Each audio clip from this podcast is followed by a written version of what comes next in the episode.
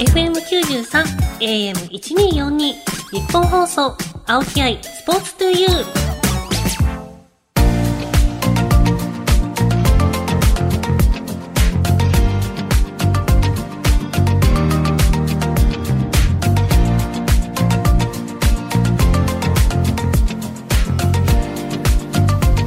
こんばんは青木愛です。K ダッシュセカンドプレゼンツ青木愛スポーツトゥユー。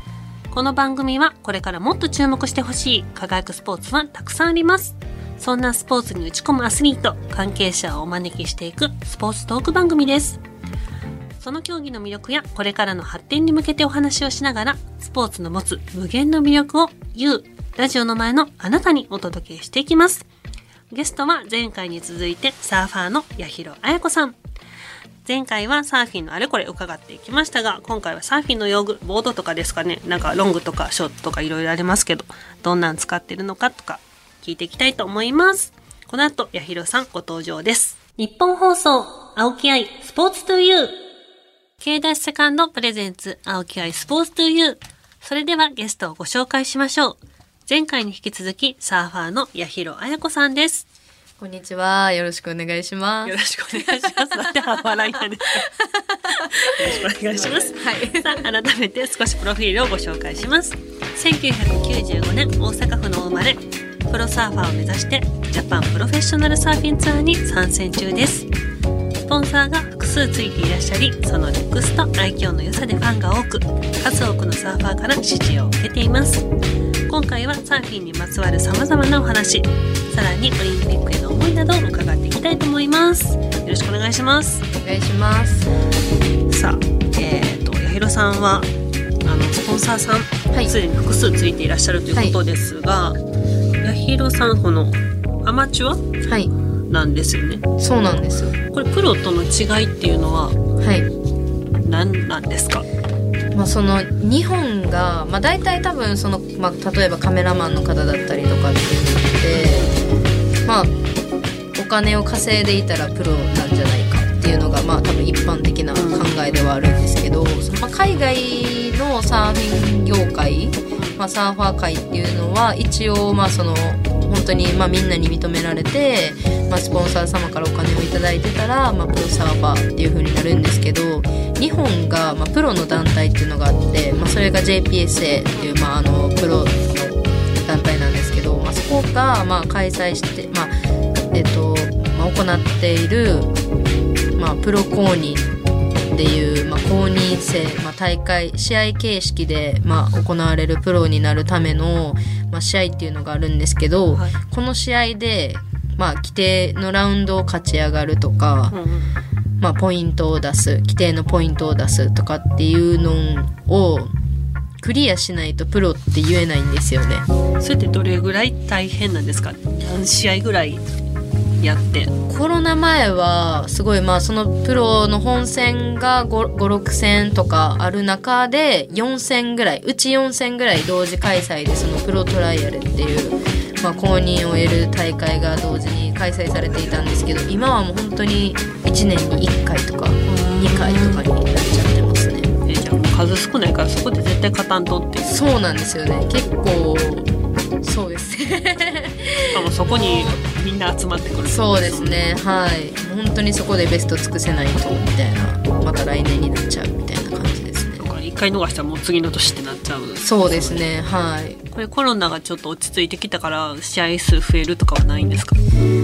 まあそれを結構願ってるんですけど、はい。まあやっぱり本当さっきの話、まあ、前回の話でやっぱり波が、まあ、あったりなかったりっていうのがあるのでやっぱできるだけその機会を増やしていただくと波がやっぱりあるチャンスがやっぱ訪れるとも思うので、まあ、できるだけ本当機会増やしてほしいんですけどなんかコロナが落ち着いたからっていうよりはやっぱりその大会に対してのスポンサーうんが増えないとちょっと厳しいみたいですね。大会に対してのそうですね。その大会に対してのスポンサーっていうのははい。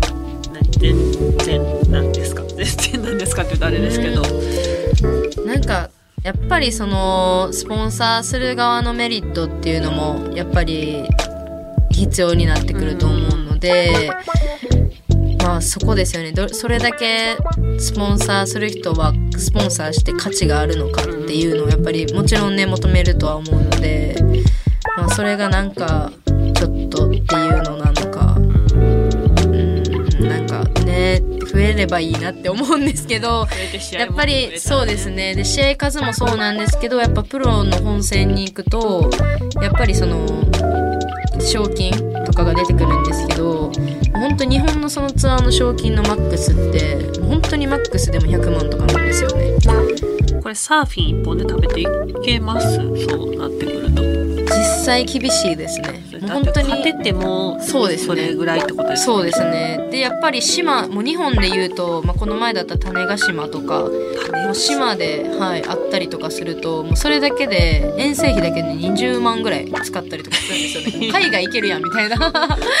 確かに。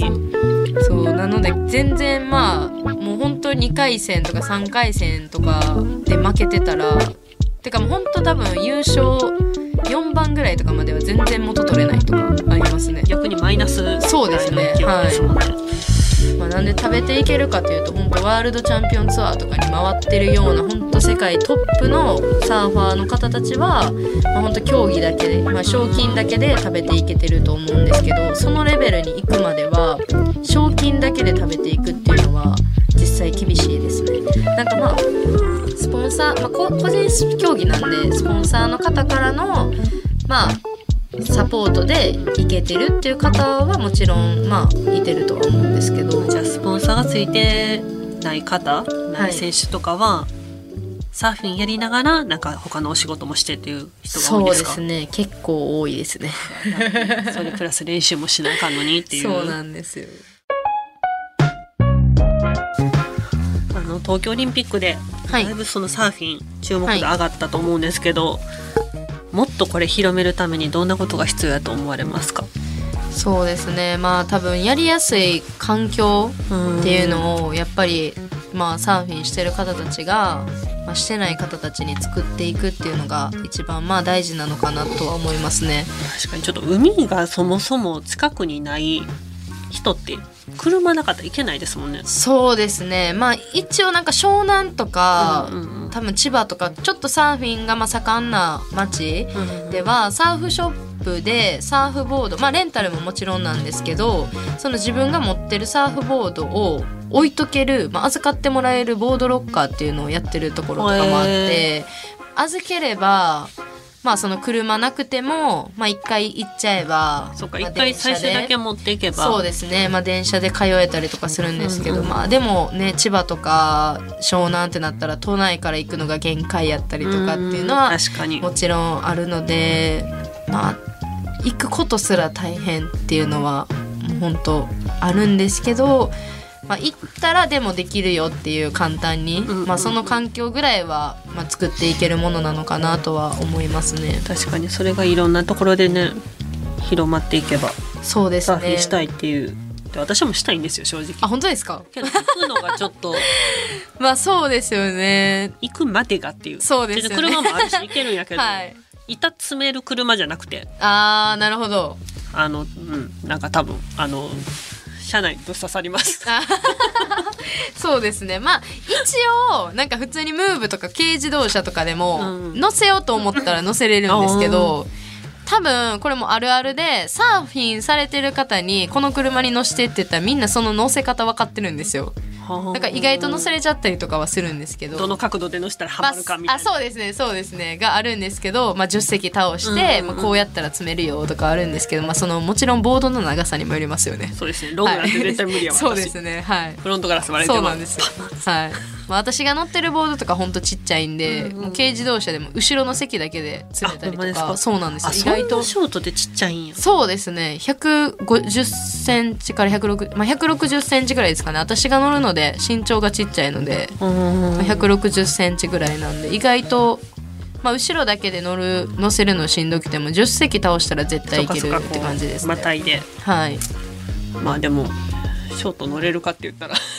そうなんですよね。そう。だから結局ね、もう好きになっちゃってっていう方はどうにかしていくと思うん確かに。で、もう本当に始める方がいかに、まあ、始めやすい環境を、まあ、今されてる方たち、まあ、プロサーファーであったりが、まあ、作っていけたらいいなっていうふうには思いますね。確かに、前回もおっしゃってましたけど、誰かやってる方と一緒に行ったらね楽しさもわかるかもしれないですね。はい。日本放送青木愛スポーツトゥユー K ダッシュセカンドプレゼンツ青木愛スポーツトゥユーパーソナリティの青木愛ですゲストにサーファーの八尋彩子さんをお迎えしてお送りしています続いてはこのコーナー愛のあるボックストークはい今週も出てきました愛のあるボックスはいお題が入ってますので今回も引いてはいはい。お話ししてす。いただきたいと思いますなんでしょう？はいじゃんじゃん。特に思い出に残っている大会。これ難しいですね。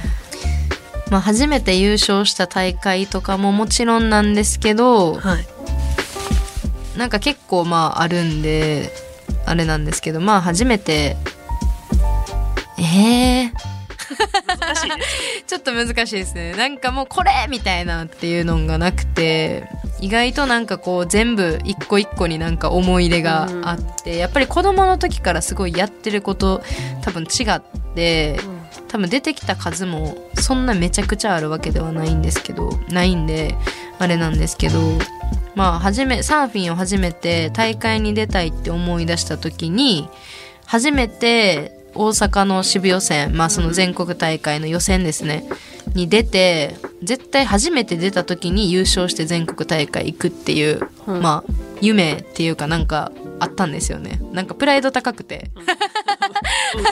なんか、なんかその初めて、なんかニュージェネレーションやのに優勝したこいつみたいな、すごみたいなのに多分なりたくて、でそれを実際叶えた時ですか？おすごいはい。まあ、ただやっぱ全国大会行ったらぶちのめされて、やっぱりまあね、そんな簡単じゃないぞっていう感じやったんですけど、でもすごいですねそのそうですね。なんか、はい。それが、まあ一番やっぱり思い入れがあった大会かなとは思いますね。いやもうそれもねに乗れますよね そんな結果をね。出したら そうですね。まあそこから本当は私のなんかこうコンペの、まあ、サーフィン人生始まったっていう感じですね。いやすごいただただ ありがとうございます。じゃあもう一枚お願いします、はい。好きな海。いや、これよく聞かれるんですけど。いやでも分かるかもどこがいいんやろうってそうなんですよね。人によってやっぱ違いますかサーファーそうですね。相性とか、まあもちろんありますね。やっぱり波との相性っていうのはあるんですけどなんかまああっこ苦手っていうのはあるんですよやっぱり。うんそうはあるんですけど大体それはちょっとなんか海が汚いあ。とことか。そうなんですよね。そうなんかっていうのがやっぱ波はもう本当にその時の地形がやっぱり台風とか来たために波が荒れたら、あ海が荒れると地形ってやっぱすぐ変わるんですよね、うんだからまあ去年まではあそこの波すごい良かったけど今年はすごい、えー、と去年良かったけど今年は悪いとか、うんまあ去年そうですねもう逆もあるんですけそどんな変わるんですねそうですね。結構変わりますね。とかまあなんか安定にここはいい波やなっていうところももちろんあるんですけど、なので結構この好きなポイントどことかってよく質問で聞かれるんですけど私答えれなくて。じゃあ綺麗な海どこで、ま そうなんですよ。あの本当に今青木さん言ってくれはったんですけどあの好きポ好きなポイントっていうのがわからないんでまあ行ってすごいサーフィンですごい本当にいろんな海行ってるんですけど綺麗で本当に印象に残ったのがもう海外はまあ当たり前じゃないですか、うん。まあ当たり前って言ったらあれなんですけど、まあ、日本国内で言うと新島ですね。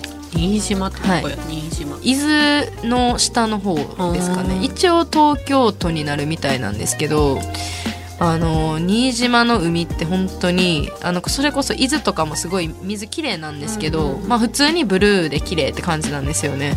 で新島側も本当に感動したのがエメラルドグリーンなんですよね。はあ。ちょっめとちゃくちゃ綺麗で。かっててそうですね。もう本当に綺麗くて、まあ、波はまあポイントとかが少ないんでやっぱりまああのいい時と悪い時とって、まああるんですけどもうでも本当にその初めて行った時でも私はなんか当てたみたいで波が良くて、うんうん。波もいいしもう海エメラルドグリーンやしみたいな綺麗すぎたらどこ走ってるかわからないぐらいなんですよね。あそう。サーフィンってはい。もう波乗っててもなんかあ自分どこ走ってんねやろみたいな。汚い方が分かるってことですか、まあそうですね。そうなんですよ。だからまあ本当そうですね。好きな海っていうかまあは新島かなって感じです、新島。はい。また行きたいですね。ぜひこれってあの、はい。全然そのお題から離れるんですけど、はい。サーフィンはい。インのシーズンなんていうんやろ試合があ大会が始まるのって何月ぐらいになるんですか、そうですね。大会はもう本当に早かったら3月。サブ寒いんですよ。もう本当に寒いんですよ。でまあ3月から大体、まあ、10月中に終わるか、うん。まあ、引きずればちょっと11月頭もうだぐらいは始まりの、ね、3月も寒いし11月ももういやそうなんですよね。まあそれがね宮崎とか南の方である大会だと結構私たちも頑張れるんですけど千葉とかね関東とかなると それって波待ちしてる時とかやばくないですか？やばいですね。まあ風が、まあ、本当に吹いてる吹いてたらやばいですね。ねだって海も冷たいけど風も寒いしそうなんです。どこ行っても寒いってことですよね。そうなんです。よね。でも4月とかも実際嫌ですね。まだ全然4月5月ぐらいゴールデンウィークぐらいまでは、あのまあ気候があったかいので待ち時間になんかこう体冷えるとかっていうのはあんまりないんですけど、まあ、秋よりは。ただやっぱり水がやっぱ海水ってもう4月とかあ、まあ、3月とかが一番冷たいので、うんうんうん。もう3月でも嫌ですね。4月でも一番いい波が来る月とかあるんですか？うーんまあでも6月とか9月とかの、まあ、台風シーズンとかの方がやっぱり波がある率は高いですね、今月じゃないですか。そうなんですよね。もうちょっとそろそろでも来だしてますね台風っぽいのが。何個か。はい。まあでも本当に直撃になると多分あのサーファー以外の一般人の方が台風来てるっていうのを知らないぐらいの台風が一番ベストなんですよね。多分あの上陸するとか多分私生活まあそのに影響するような台風ってなるとニュースで結構なるじゃないですか。危ないみたい。うんうんうな。ん気をつけてくださいとか大雨ですとかなったら多分一般人の方もあ台風来てんねややばいやばいみたいになるんですけどそれにならない程度ぐらいの距離を保ってくれる台風が一番うねりだけ入ってきて風は弱いみたいなんでいヤいんですよね。さんは台風も読めるんですか？そうですよね。まあ台風結構でもまあどっち方面から日本に向かってくるかとかで結構うねりとかは分かっちゃったりしますね。す違う職種いけそうますね。ですよね。気持ち悪いですよね。もうサーファーでも結構みんな多分そんな感じになってると思います。すごい、は波だけじゃなくて。全然学ぼうとしてるわけじゃないんですけどね。自然と身につ。く そうですね。はい 愛のあるボックストークはここまでです、い。や面白いですね。波だけじゃなくて風も台風も全て読めるっていう。やばいですね。月見てっていう。それでねもう やばいですよね。ありがとうございます。はい。では、いろんな話題でお送りしてきましたが、ここで、八尋彩子さんからあなたに伝えたい To You ワードを発表してもらいたいと思います。この To You ワードは、リスナーの皆さんのこれからにも生きるような前向きで未来に残したいゲストの方からのとっておきの言葉です。どうですか？あの、結構打ち合わせの時悩んでおられましたが。そうですね。今何やったっけと思いましたちょっと私もなんとなく聞いてたけど、なんて言ってはったっけ、まあそうですね。まあうーんリスナーの皆さんにっていうのが響くかはちょっとわかんないんですけど、はい。まああのあるプロサーファーの方にコーチング受けてた時にやっぱりサーフィンっていうのは、まあ、自然の,、まあ、あのスポーツで自然を使わせてもらって、まああのできまあ、やっとできるものになるので、まあ、やっぱりその波を感じろと。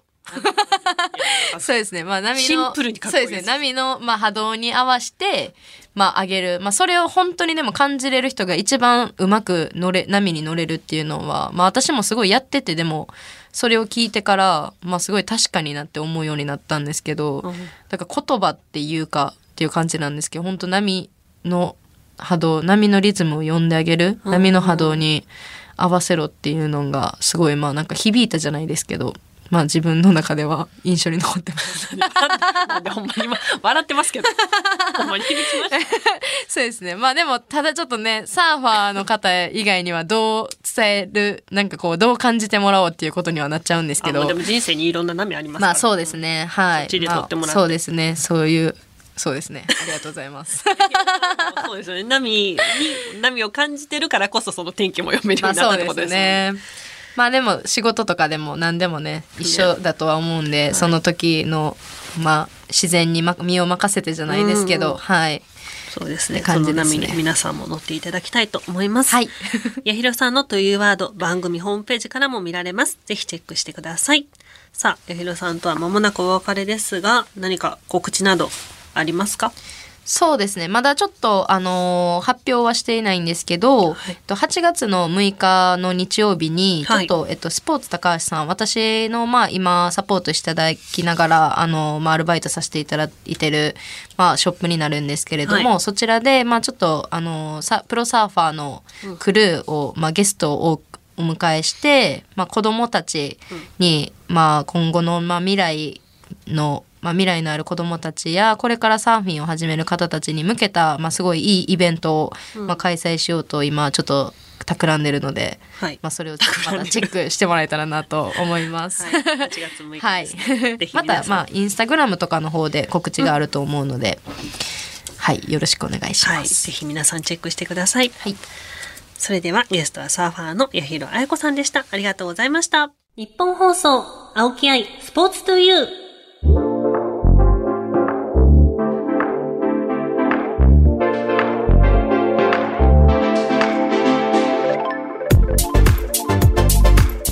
送りしてきました。K ダッシュセカンドプレゼンツ。青木愛スポーツトゥユーあっという間にお別れです。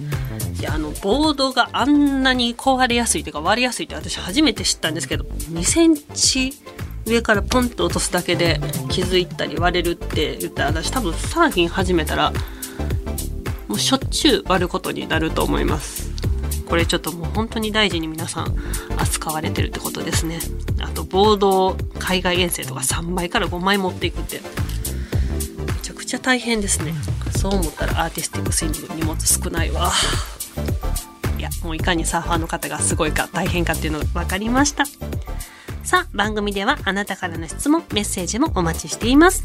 番組メールアドレスは aispo.1242.com aispo.1242.com ですまた、パソコン、スマートフォンアプリ、ラジコのタイムフリー機能を使って、この番組をもう一度聞くことができます。さらに、タイムフリーが終わった後は、番組ホームページから、ポッドキャストで聞けます。ぜひ、ホームページにアクセスして聞いてください。それでは、お相手は私、青木愛でした。またね。